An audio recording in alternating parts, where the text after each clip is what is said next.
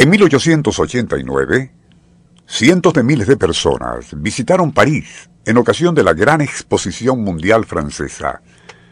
Entre ellas y procedentes de la India, la señora Gladys Hornby y su hija Mildred, quienes se alojaron en la habitación 342 de un lujoso hotel. Lamentablemente, y horas después, la dama inglesa sufrió un colapso.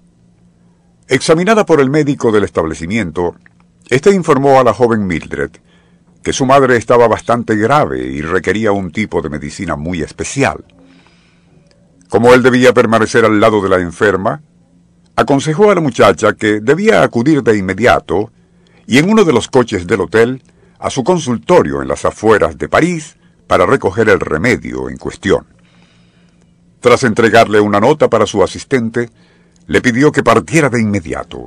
Ni imaginaba a aquella joven la pesadilla que le aguardaba. El Circuito Éxitos presenta Nuestro insólito universo. Cinco minutos recorriendo nuestro mundo sorprendente. Una producción nacional independiente de Rafael Silva. Certificado número 3664.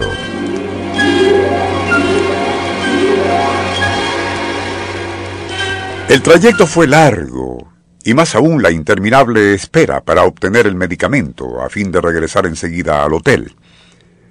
Pero, y una vez allí, Mildred Holmesby se encontró con algo inaudito. Todos negaban haber visto jamás a su madre. Es más, insistían en que ella había llegado sola al hotel.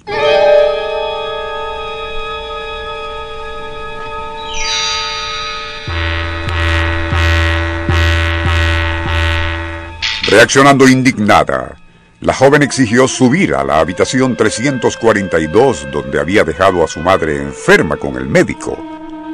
Pero ese cuarto, incluyendo el mobiliario, lucía distinto y allí se hospedaba una familia de apellido Leroux. En el libro de registro del hotel solo estaba la firma de la joven inglesa, a quien habían asignado habitación 213 y no la 342, como ella insistía.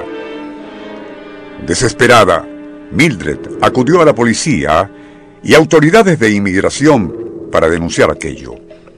Pero allí tampoco existía evidencia de que la señora Gladys Hornsby, madre de la joven, hubiese ingresado a Francia junto con ella.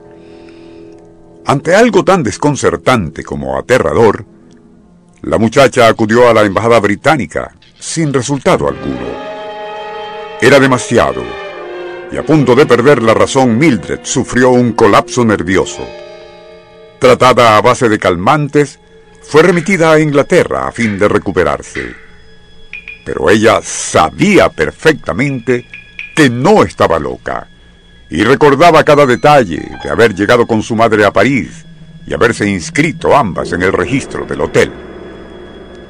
Entonces, ¿cómo explicar el que todos allí negaban de plano aquello, y tanto el mobiliario como decoración en el cuarto 342 que les fue asignado estuviese totalmente distinto. Tan insólito enigma sería eventualmente resuelto nada menos que por el afamado investigador inglés Dr. Joseph Bell, en quien posteriormente se inspiró Conan Doyle para crear el personaje de Sherlock Holmes. Gracias a su poder deductivo y con la ayuda de Scotland Yard, Bell finalmente logró establecer lo que había ocurrido en realidad. Cuando el médico del hotel atendió a la señora Gladys, al sufrir esta un colapso, de inmediato supo que estaba agonizando con peste bubónica, contraída en la India. Dándose cuenta de que siendo aquella pestilencia altamente contagiosa, y como estaba a punto de inaugurarse en París la gran feria exposición mundial, era necesario impedir que ello se supiera a cualquier costo. De allí que, y en complicidad de todos en el hotel y también con las autoridades correspondientes, procederían rápidamente a ocultar lo sucedido. Así, desaparecieron el cadáver de la enferma, alterando hasta el mínimo indicio de que había estado no solo en el hotel, sino en París de esa forma, lo de peste bubónica y fallecimiento nunca se supo, Evitaron así que cundiera el pánico entre turistas y visitantes extranjeros, quienes sin duda habrían abandonado el país temerosos de ser contagiados con tan letal pestilencia. El Circuito Éxitos presentó Nuestro insólito universo.